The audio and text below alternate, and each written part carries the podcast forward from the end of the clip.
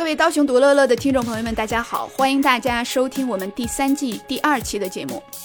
今天的这期节目，我非常开心地邀请到了我的2位好朋友灿和光伟，来跟我一起聊一聊上野千鹤子的《厌女》这本书。《厌女》这本书呢，是我今年读到的最好的一本书之一。它的作者上野千鹤子是日本东京大学的名誉教授，是日本女性主义理论及运动的领袖人物。上野千鹤子除了关注女性主义的话题，也关注日本的养老问题、家庭问题等许多社会问题，是当代著名的社会学学者，也是我自己非常喜欢的作者之一。在收听本期节目之前，想先跟您做一个提醒。由于本期节目我们讨论的书里会谈论到女性地位、男女关系、性别取向、家庭权利关系等问题，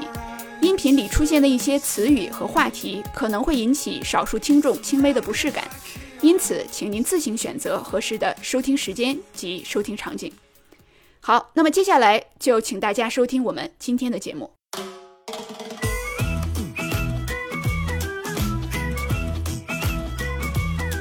各位听友朋友们，大家好，欢迎大家收听我们这一期的刀熊独乐乐之众乐乐。今天呢，非常开心，我们又邀请到了我们的2位嘉宾灿和光伟，让他们跟大家打一下招呼吧。Hello， 大家好，我是灿。Hello， 大家好，我是光伟。哎，好，非常感谢灿和光伟。那在上一季的时候，我们就聊过了一本书，是跟他们专业比较相关的一本书，叫《所罗门王的指环》。那今天我们要讨论的这本书呢，就是由上野千鹤子所写的《厌女》啊。首先要澄清一点啊，就是我们这个书里边介绍的很多东西啊，我们未必都是同意的，就是先给大家来分享一下这个书中它的一些客观的一些观点啊。那首先呢，《厌女》这本书它的书名就比较吓人啊，它这本书讲的是什么呢？它其中提到了一个东西叫厌女症。这个厌女症呢，作者给出的定义就是男人的女性蔑视，女人的自我厌恶的代名词。那这个其实坦白讲，刚开始看到这个书名的时候，我就觉得这个好像有点极端啊，就是我们生活中的大部分的情况下，好像没有出现这种很明显的对女性的蔑视，或者女性自己说我是个女人，我好讨厌我自己这种感觉但是这本书呢，如果你看起来的话呢，它其实里边还是有一些很有意思的观点的啊。首先呢，就比如说这个书中它介绍到男子气的这个东西，也就是说这个书中它其实主要讲的是 gender 而不是 sex， 就是 gender 这个东西是一种社会的性别，那么 sex 主要是生物学上面的这个性别啊。那么男子气这个东西呢，是要证明和争取的。那怎么争取到这个男子气呢？那他这里边呢就提到，就是有一个观点叫男性同性社会性欲望，叫 male homosocial desire， 这个就是男人之间关系的一个纽带。我感觉他在书中其实提到了一个观点，就是说男性需要得到的是另一个男性的认可。对。然后由于另一个男性的认可呢，他被接纳进入了男人的这样的一个定义的范畴，于是他成为了一个男人。他特别需要的是另一个男人对他的夸耀和认同，说你干得不错，你非常棒，于是他有了一种强烈的自我认同，自己由此成为了一个厉害的男人。那我觉得你说的这个不完全啊，他其实不是说一个男人，而是说男性群体，就是一个男人需要其他的男性对他做出一个肯定，说你是个男人，我们认为你真男人这种。然后于是他就在自己的自我认定上面也认为我是一个男人了，从而就是他变成了男性群体的一部分。这个里边就用书中的话来讲，他先是这么说，他说女人的价值由男人的选择而定，而男人的价值不是由女人的选择而定。那么男人的价值是由什么所定的呢？是在男人世界里的霸权争斗中决定的。所以他这个书中等于是在开篇的前2篇就讲到说，对男人的最高评价应该是来自同性男人的喝彩。所以我觉得这个很有意思的是说，好像确实就是女性和女性之间的这种互相之间的评价，和男性和男性之间这种喝彩的重量，可能对于个体来说确实是不太一样的。对，这一点这个书中呢就讲到。那么他由此呢又继续去介绍男性同性社会性欲望，这个时候他就讲到了男人之间关系的纽带，就是说既然男性的价值是要通过其他男性的这种喝彩和认可来获得，那么如何被同性社会性欲望的这个小团体所接受，以及呢会不会被这个小团体他者化，就变成了一个很重要的问题。那么这个书中他其实还讲到了，就是男性身上的男子气，是很害怕自己，比如说这个其他的男性说你身上没有这种男子气，你娘娘腔，然后或者是说这个在男性的小团体里边还有这种同性恋的一个憎恶。先说一个我当时看到印象很深，但是我当时讲给关伟的时候，他的第一反应是很抵触的一个点。他就是他里面关于这个同性憎恶，他中间曾经提到说为什么他们要排斥这个同性恋，就是因为他们是需要是一个权利的施予者，就是他是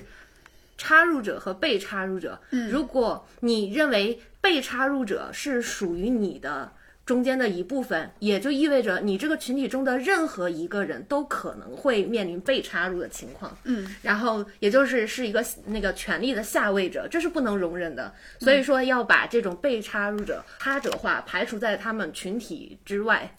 然后但是我当时跟光伟讲就是这一趴的时候，我觉得他完全不认同这个点。那我就很好奇啊，光伟的这个感受，包括这个，其实我好奇的点有很多。那这本书对于女性的角度来读呢，首先不是所有的女性都会觉得喜欢和舒适的。那么男性其实能够去读这本书的人，我觉得是比较少的。所以我非常的好奇，这个男性读者在读到这本书，然后尤其是刚才灿所讲到的这一部分啊，就是男性小团体的时候，是一个什么样的一个体会？那我觉得就是你刚刚其实问了两个问题，第一就是说，作为男性有什么样的动力去读这样一本书？第二个就是说我们男性如何来看待他给出的这个概念，就是男性同性社会共同体。那么第一，我们看到这本书的标题的时候，我的第一反应，包括我另外一个朋友，男性朋友，然后他第一反应也是这本书好像看着跟我没什么关系，他讲的是一种厌女，我也不讨厌女人。如果你要更进一步翻译成厌女症的话，听起来像是一种病。那么一个病在我们医学上的范畴怎么说呢？它是一小部分人的一种行为或者是一种状态偏离了绝大部分的人，于是成了一种病，它异于常人。但是其实你看完这本书以后，你会发现它说的不是一种病，而是一种常态，所有人都有的。所以把它翻译成厌女症本身来说的话，我觉得会把它的受众局限。所以它本身不是一种病，而是一种所有人都具有的一种视角和一种观念。第二就是说，看到这本书的时候，第一直觉是我会否认这个事实。我从个人的角度来说，我不会像上野千鹤子分析的这么深入，就说他到底很多的时候的我们日常的想法杆儿在哪，我其实不会去想这个事情。那么只是直觉的说我不讨厌女人，那么我就不会有厌女，那么所以我就会从本能的会觉得这本书我应该不是它的受众之一。但是后来我觉得看了这本书以后，非常有意思。我觉得就是获取了一种新的视角看待问题的方式。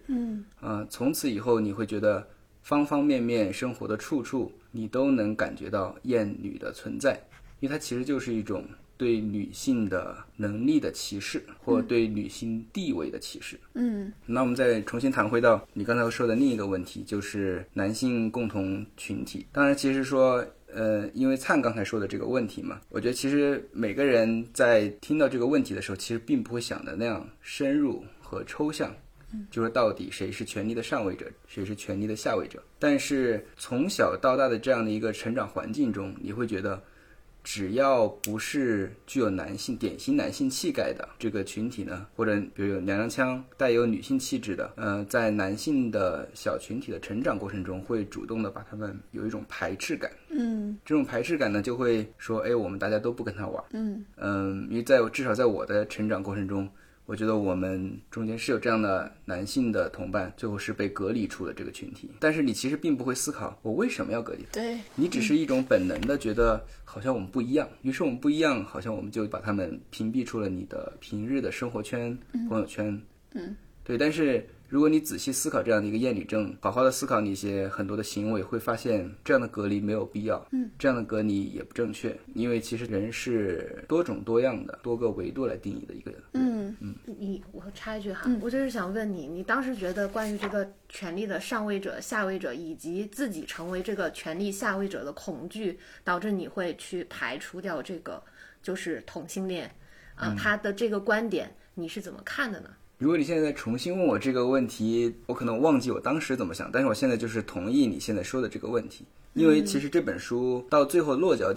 就坐在男人是权力的上位者，女士是权力的下位者，于是获取权力的人对于没有权力的人，他具有解释权，具有控制权，具有拥有权。那么同样的，作为我们说就是男性同性恋的这个群体一样的具有这样的一个情况。那么男性具有的就是在这个书的定义里面，非男性群体的定义权、解释权和排斥权。这里边有一句话啊，就是你们刚才说的，就是书中的这句原话是这样讲，就是男性对潜伏在自己集团中的同性恋的恐惧，也就是对自己也许会被当作性的客体丧失主体地位的恐惧。之所以说我们要讨论这本书以及讨论女性主义观点，其实不只是落脚点是在性别上面，而是其实它有体现出更广泛的一些跟权力、社会阶层、社会地位相关的一些社会现象。其实这一点我觉得是这本书能给我们带来的一个更广阔视角上面的思考。也就是说，如果在性别上其实是有权力的上位和下位，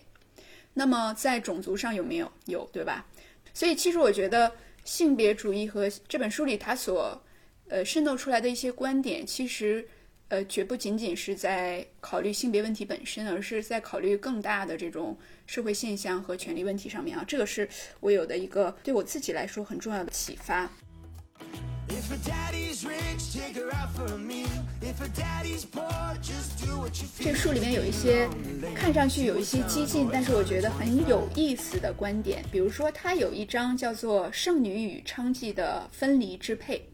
那么这一章呢，它其实讲出来的时候呢，它首先是讲为什么有一些男性会体现出对不同女人的两种不同的对待方式吧，就是对待所谓高贵的这种富家小姐或者是上层的女性是毕恭毕敬，而且非常的有礼教和非常绅士。但是同时另外一方面呢，那么书中就讲到一些日本的作家，那么常年的寻花问柳，然后对于娼妓的态度呢，就是非常的不在意，非常的随便。所以这个书里他其实就讲到了他解释这个现象的一个视角，就是剩女与娼妓的分离的支配。那其实他讲的这个观点呢，它叫做性的双重标准，是说男性呢会有的时候将女人分成两个集团。那么第一个集团就是所谓的剩女，剩是圣洁的圣啊。那么这一部分呢，就是他们的结婚对象。那么另外一方面呢，会把另一部分女人分成娼妓，这一部分呢就是玩弄的对象。这两部分是分离开的。这一部分我觉得又让我想到就是书中另外的一个观点，就是说人是有两种欲望，成为的欲望和拥有的欲望啊。那么这个最开始是弗洛伊德他所讲到的一个观点，所以在这个书里边他就讲到，就是说每个人都有成为的欲望和有拥有的欲望。那么对于男性来说，就是要成为爸爸，拥有妈妈。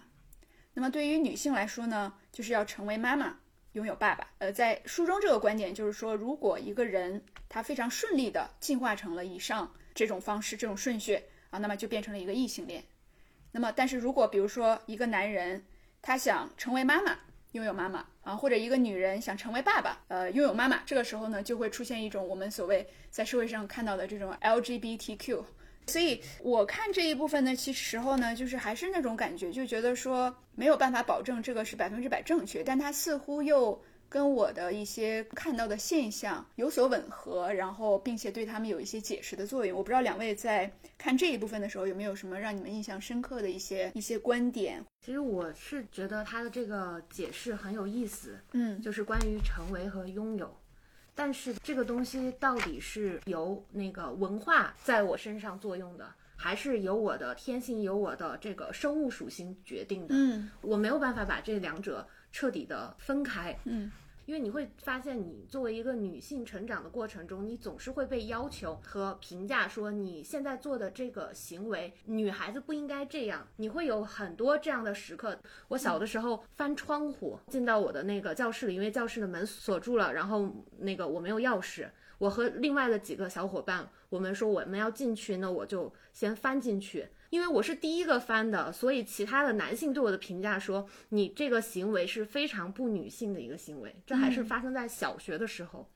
这么早就开始有性别观念，没错。然后而在那之前我甚至都没有意识到过说有些行为是男性可以做而女性不可以做，所以这在你的成长经历等于是第一件让你有这个意识啊，就是说哦，女性应该做这些事。就是说因为女性总是被教导你应该是温柔的、你应该是顺从的，其实我就不知道，比如说我想要成为妈妈是因为我的妈妈也曾经被这样教导过，她最后变成了一个温柔的顺从的包容的女性，然后那么同样的标准又拿来要求我，所以我才想要变成一个这样的人。还是说我天生就是会有这种倾向，就是我会在我的这个成长过程中选择一个同性，然后说我想要成为他那样的人。这是一个非常非常好的问题，而且我觉得现在在生物界和社会科学界还是没有答案的，对这个问题， 对吧？就是 nature versus nurture， 是不是可能都是共同作用的，但是至少在我们的这个神经科学界里面，你会发现就是脑袋里面有一些核团，如果你改变了它，会影响这个动物的性别取向的。那么它就是说是有一个生物结构的基础在那儿的，肯定是有这样一基础。对，所以说就是我们自己的，包括这个身份的认同，我认为我应该是个男性或者是个女性，这个可能就是属于 nature and nurture， 是共同作用的，并不是说我自己主观意识可以完全的支配的，所以才会有很多的人出柜的时候会认为说，因为我自己感觉我天生就是这样子的，很多人他会觉得他在小学的时候就已经发现我想要成为一个男性或者成为女性，但是他和我的生理性别是不 match。我想讨论一下你刚才说的，就是说男性视角里面我们把女性分成两类，一类是女神，另一类叫做娼妓。那其实我们不管叫做什么，因为这个其实就是你文化中的一种命名嘛。那么实际上就是一种，一个是不可获得，一个是可以获得，就是这种征服的差别。对，就是说白了就是说你的权利能不能够施加在这个对象上，不能施加的它就是你的权利的上位者，它可以在女性它就是女神，男性就是男神，那么你可以施加的它就是你的下位者，它就成了娼妓。那这里边是不是有一个悖论呢？就是说那么男性最后结婚之后一定是会拥有一个妻子，那么如果是以这种观点来看的话，就是男性对自己妻子的这种拥有，我觉得就是这里边好像有一些悖论啊，就这可能就是会把两种对女性的态度给它 mix 起来，有一点点这种会，就是说，那你我们进一步这样说吧，她肯定是有一个女性群体，你永远不可获得，所以她不会成为你的妻子。第二种是你轻易能够获取的，廉价的性的资源，我们在这个里面可以作为是娼妓。那么还有一类就是我们的妻子、配偶。那么你既能施加你一部分的权利在家庭结构中，同时你又不完全拥有这个人的个体，那么它就是兼而有之的。当然我们也知道不同的家庭形式中男性和女性的地位是非常不一样的，是我们后面如果看那个 Sheryl Sandberg 的话，她是在家庭结构中去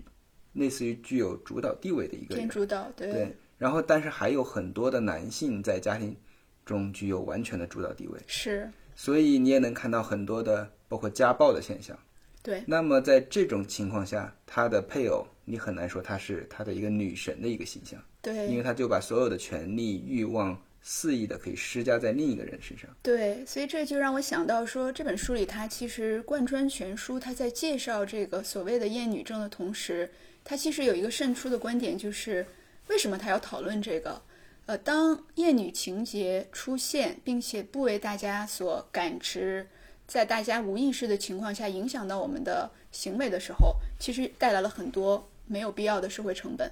这种社会成本有的时候是可见的，有时候是心理上的，有时候是健康层面的。就像刚才光伟讲到的这个，因为可能有这种厌女情节的出现，那么导致比如说在男性的视野里将女性分成了剩女与娼妓，那么这个对于女性来说有没有影响呢？书中讲到就是也有影响。所以女性如果自己把自己归类为剩女，也就是女神这一类，那好了，那就一定要控制自己的所表现出来的任何的这种性上面的欲望，因为你是圣女，因为你是女神，你怎么可以有欲望，对吧？所以这个就是他书中就讨论到，在日本的战后，其实因为日本很多的男性都上战场去打仗了，但是他们的妻子被留在国内，其实他们在感情上，在欲望上面有很多没有办法被满足，但是他们不能让别人感受到说啊，我有这种欲望不行，因为我是别人的妻子，因为我是圣女。那好在另外一端，对于所谓娼妓这个标签，它一旦被贴上这个标签，就很像《羊脂球》里边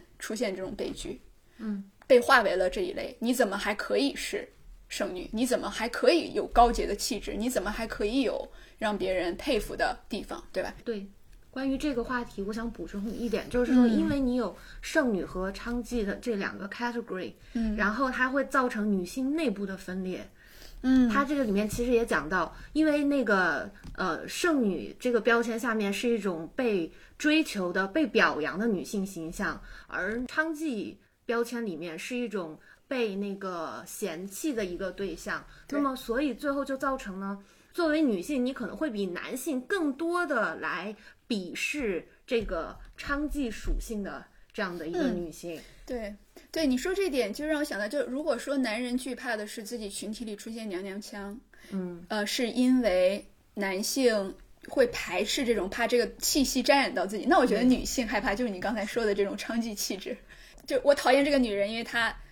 这么下流还怎么样？因为这个可不要沾染到我身上，因为我不是这样的，我要把自己去区隔开来。是是是，你会发现，甚至在高中的这个阶段的时候，这个现象在女性群体里面非常的明显。就是如果说你在高中阶段有一些女性特别的受男性欢迎，且她不断的在换男朋友的话，她对于男性来说可能还会有某些吸引力，因为她换了一个男朋友就说明她一直在被追求，但是这样的女性通常情况下在女性群体里面是不受欢迎的。对，这个特别的明显，就是某些所谓的那种风流的，然后易获得的校花，一般来说在女性里面的人缘总是很差。对，所以再深入一部分讲为什么他们差，其实就是女性在判断这种女性行为的时候用的是一种男性为主导的视角和观点，没错，对吧？对，并不是说你这么做侵害到了我的利益，而说你这么做不被男性为主导的社会所接受，而我希望被这个被男性主导社会所接受，对吧？对，哎，对，所以我要拒绝这种价值观，我要拒绝这种这种行为。这个让我想到那个谁，Trevor Noah 写的那本《生而有罪》（Born Crime）。那么他其实当时讲的南非的一个社会现实，就是说白人把他们黑人分成了不同的阶级，然后因为黑人本身就出生在不同的部落里面，不同的部落有不同的文化语言，那么把他们区分开，同时还给了他们不一样的社会等级，然后用不同的方式对待他们。那么这样有一个什么样的好处呢？对于统治阶级来说，它非常容易挑起他们之间的纷争，他们不能团结，于是你就特别容易控制他们。那么你想要控制任何一个群体，你都是分而控制。那么你把女性区分成之前那个路内的那本书《少年巴比伦》，当时在那个故事的这个背景里把女性分为母老虎、阿姨，还有一个什么小姑娘。对，那么就是说是把女性按照她的对男性的吸引力，或者是对男性的性价值，在男性眼中不一样，于是我们把它分成了不一样的等级，分别给了他们各自的一个标签和名字。是。那么女性她接受了这个名字以后，她会排斥成为另外一个群体。那么说小姑娘很讨厌被叫成阿姨，小姑娘很讨厌被叫成母老虎，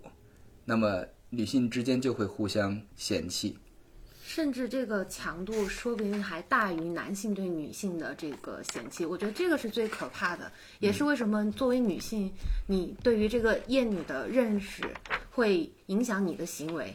就是你自己的这种女性厌恶，实际上可能会成为比男性对你的这种区别对待更大的一个障碍。是，前些年就是会特别明显的这种什么打小三儿啊之类的这种，然后其实就是一个这样的，对对，你为什么觉得说小三它是一个引诱者嘛？你就可以说是一个在这个观念上面背弃了正常的伦理道德。但是丈夫呢，同样是一个就是背叛了你们俩承诺的这样一个人。那为什么最后很多女性对于小三的厌恶甚至会大于对丈夫的厌恶呢？是，对。而且我觉得这种想法其实非常非常普遍了，非常普遍。我们在《被解放的江歌》那个电影里面，然后其中刻画了一个黑人管家。这个黑人管家对于下面的黑人奴隶的态度非常非常恶劣，他的恶劣程度甚至于超过了白人对于黑人对待方式。那么这就是说，他一旦成为了他认为的权力阶级，他就极力的保护自己的地位。然后另外我们也知道，很多的在美国很多的这种移民群体费尽了千辛万苦成为了第一代移民，但是他投票给了这种反移民的政策。是，所以就是说，就是群体内部的这种嫌恶逐渐的发展过程中会变得比群体和群体之间的这种嫌恶更加剧烈。对，而且这个就是我记得之前侯宝林有一个相声，这个相声就是管这种现象叫变心板儿，就说一群人在挤公交车嘛，挤公交车之前你挤不上去，你就会喊车内人都往里走一走，让一让，让一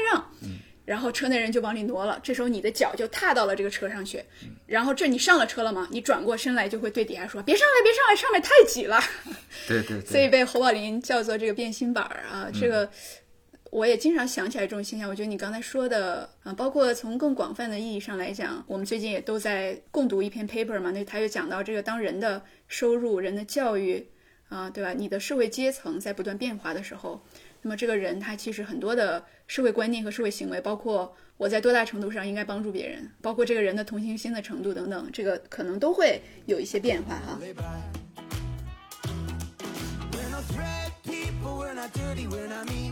那我想尤其问我们的男士嘉宾，问光伟老师一个问题啊，就是在你读到这本书，读到这个艳女她所讲到的各个方面的时候，从你的视角来讲，你会觉得就是这个社会少一些这种厌女情节对男性有什么好处呢？就我想说说我对这个你刚才问的这个问题的一些体会吧。我一开始不是很想看这本书，因为我觉得确实跟我没有关系。但是自从看了这本书以后呢，我觉得重新获得了一种视角吧。这个视角可以用来看待很多的关系，男性与男性的关系，男性与女性的关系。但是我觉得最大的给我的一种感悟是，觉得厌女症的克服不仅仅会解放女性，但同时对男性自己是一种解放。这个怎么讲？对男性自己的解放呢，我觉得第一就是说，为什么有厌女症？前面提到的就是因为男性想要成为男性，那么这有点像一种画地为牢，因为我要定义什么是男性，男性不能软弱，男性不能无能，男性不能哭泣。那么所有带有这些气质的东西呢，会被归纳为特别女性化的一面。那么我觉得很多在我们东亚文化的体验中，大家都会感觉到你有一个严厉的父亲，你的父亲不苟言笑，因为某种程度上是男性对男性的自我要求，于是跟你的感情表达的时候会特别的克制，以至于有时候让人你觉得冷酷和无情。但是同时我们也知道，男性在特别在老年以后，男性和男性之间的交往其实是越来越差，于是很多老年男性的生活反而比较孤独。但是女性呢，可以结成很多的群体，老年生活过得特别的愉快。那么我就觉得男性的这种画地为牢呢，给自己了不必要的压力，然后不必要的束缚，甚至于阉割掉了自己很多的社交能力和共情能力。是，而且加了很多的道德上的枷锁，就是说你如何去对待一个女性，特别是比如说我们很少会谈到男性的这种处女之身。但是因为你想嘛，处女本身它其实是标给女性的一个标签，但是对男性是没有这样的一个归纳的，所以男性对于这种名词的感觉又是很复杂的，而且它的这种复杂性其实很多时候就是来自于一种道德标签。所以就是其实可能这个书的书名起的有一些劝退，但是其实也许我们如果不管是男性和女性能够至少明晰现在头脑中的有一些这种厌女的现象的话，其实对我们不管你是什么性别吧，大家其实都是一种释放和放松的这种感觉。对，我不知道灿在看这个书的时候有什么感觉啊？就是我自己看这个书的时候呢，对我聊一聊，我们可以聊一聊，就是从女性的角度来讲对自己的这种启发。其实看完这本书之后，你说它解决了这些问题吗？它也没解决，对吧？他提出了什么具体你个人可以做的办法吗？也没提出来。但是你看完这个书之后呢，作为一个女性，你是有一些释然的。这种释然我想是来自于两个方面。第一个方面就是说，哦，原来是这么回事儿。就是你作为一个女性呢，从小到大会有很多的困惑时刻，这些困惑时刻有时候只是你自己感觉到的，你周围的人没有感觉到。那比如说这种女性如果在小的时候想当这个 leader 的时候啊，有的时候你会发现说没有人跟你解释为什么你不应该当 leader， 但是大家的言外音就是我们要找一个男生。那么这种观念也会慢慢存在你自己的这种头脑里面和身体里。那再比如说女性如果表现得太 bossy 啊，如果太强势，那么不会被人喜欢。那么女性呢，如果很晚结婚或者不生孩子，会有社会压力。那么这些东西你可能没有那么多的时刻，也没有很清晰的框架给你解释是为什么，但你在无形之中其实积攒很多的压力。那么读这本书的第一个非常重要的感觉，我觉得就是这种，哦，原来是这样啊，原来是这样。那么第二种顺带的这种感觉就是说，这不是你的错啊。我觉得这个对女性这本书来说是一种赋能的过程，就这个过程本身你没有给我提供解法，但是让我知道这不是你的错，这是一种客观的现象。你感觉到不舒服是因为我们这个社会它现在有一些问题，它生病了。那么因为你出生就带来你不能决定的一些因素，导致你可能有很多以前的这个不舒服的时刻。那么即便你不知道应该怎么去解，你要知道这不完全是你的错。所以这个是我其实读完这两本书之后的一个最大的体会。那我想问问灿，作为女性看这个书是一个什么样的感觉？我觉得吧，我特别认同你刚才说到那个点，就是说这不是我的错的这个点，然后确实是让人感觉，就是会很释然，你会更容易理性的看待自己的一些反应。可能我个人的话，我会觉得更多的时候是我知道别人的一些评价，或者是诸如女性不能太 bossy 啊，或者之类的这些东西，我刚开始只是觉得我不舒服，我不知道我为什么不舒服。我可能还会觉得说是不是我自己的问题，我的想法和别人不一样。然后他看完了这本书，让我觉得说我不舒服才是正常的，说明我本身觉得我们应该是平等的，但你没有平等的对待我，所以我才会觉得不舒服。所以其实在这个点上面来说，是让人会有一种你被解释了，所以你被理解了的感觉。但是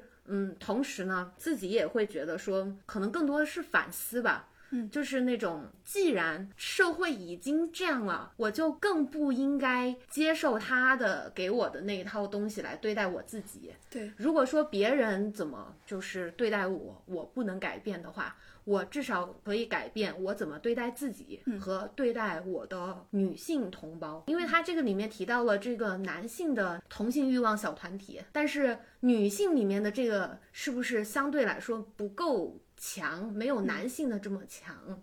然后这个就是引申到包括那个 Sheryl Sandberg 的那本 Lean In 里面也提到，就是女性应该更多的去 promote 女性，然后让更多的女性进入到 leadership 里面。然后我觉得这个是一个，当你认识到了我们女性受到的这样的一种不公平的对待了之后，你会想要去做的一个事情，然后你觉得是你能做的一个事儿。包括就是说女性里面不要轻易的给其他女性贴标签啊之类的，这种会对你自己的实际的生活会更有帮助一点。其实我觉得看这本书，如果从一个比较理性的视角来看的话，从女性的视角的话，推荐给其他朋友吧，并不是说是把这个责任撇出去，说你们看你们男性，或者说你看这个社会，你看这个怎么样。其实也是像灿刚才讲的，是一种自我反思的过程。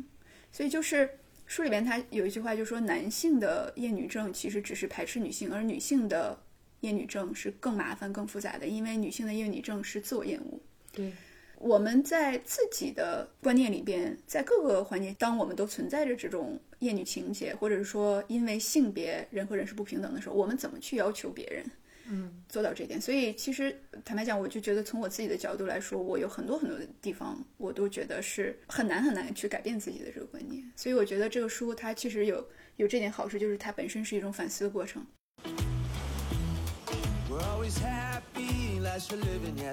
那我们从反面来说一下，其实这本书它也不是一个100分的书，就从我个人的这个评价系统来讲，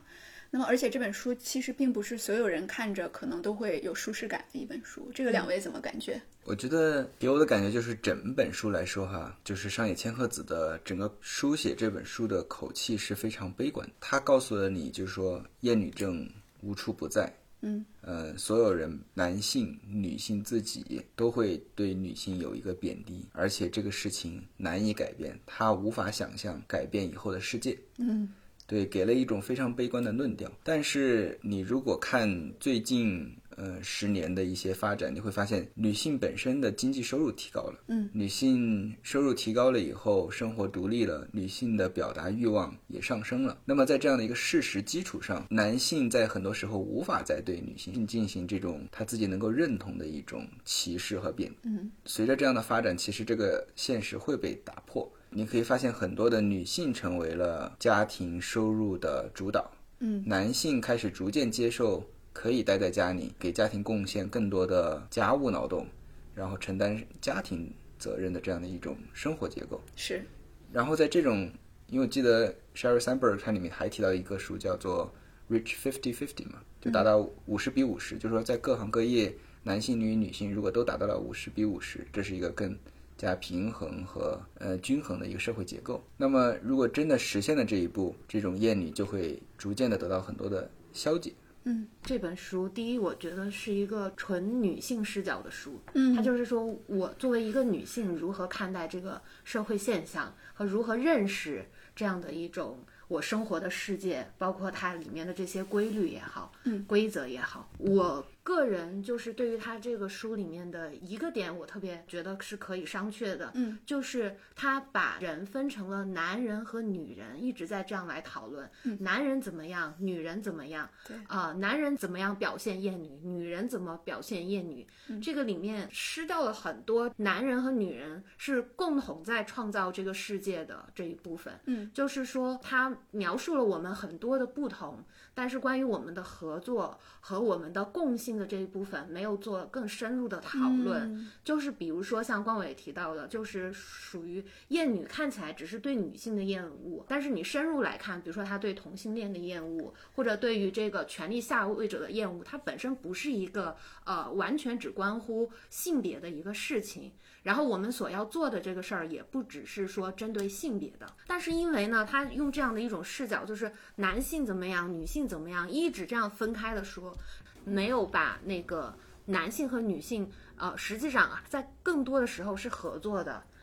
就是说，特别是在男性和女性组成一个家庭的时候，你们的那个就是共同的利益是大于你们不同的利益的，在某种程度。对，我同意你刚才说的。其实，在看这个书的时候，我会觉得它更多的把女性分成了不同种类，但把男性基本上归在一类。对，就是好像只有一种男人，好像男性都是这样的。对，但是其实。我知道男性在很多问题上，不管是说对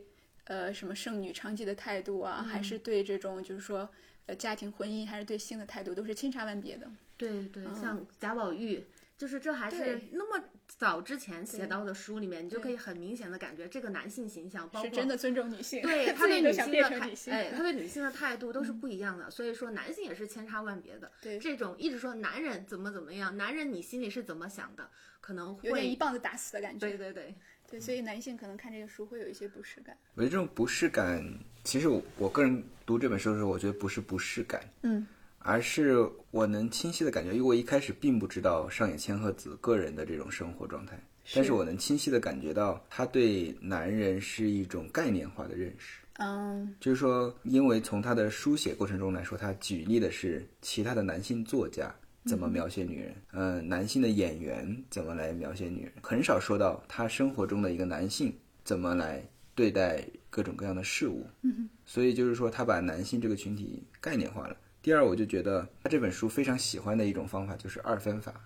非常对立，是非黑即白，不是男人就是女人，男性的同性恋也是女人，对吧？然后他是用这种方法进行对立的，在女性自己里面呢也进行二分，要么就是能够被男人获得的女人和不能被男人获得的女人，权力的上位和权力的下位，没有任何的灰色地带，或者是不是一个连续的变化过程。所以我觉得这样的一种认识方法吧，并不是一个对人类社会的一个我觉得是一个非常完整的概括，不能算是。说得好。所以我觉得，就是我们之所以想从正反两个方面来给大家介绍这本书，也是希望大家看到，这个其实只是女性主义或者说社会学学者的一种声音而已。那我觉得，其实一个健康的社会或者健康的学术的状态，就是大家都表达自己的声音，用自己的视角来做学问，同时也尊重其他人发言的这种权利。所以我觉得这本书应该说还是给我们大多数人去增加了一种思考性别这个问题的视角，但它一定不是唯一一种，也不是最完美的一种。好，那么这一本呢，就是我们讲到的《厌女》这本书。谢谢两位嘉宾，谢谢大家，我们下次节目再见。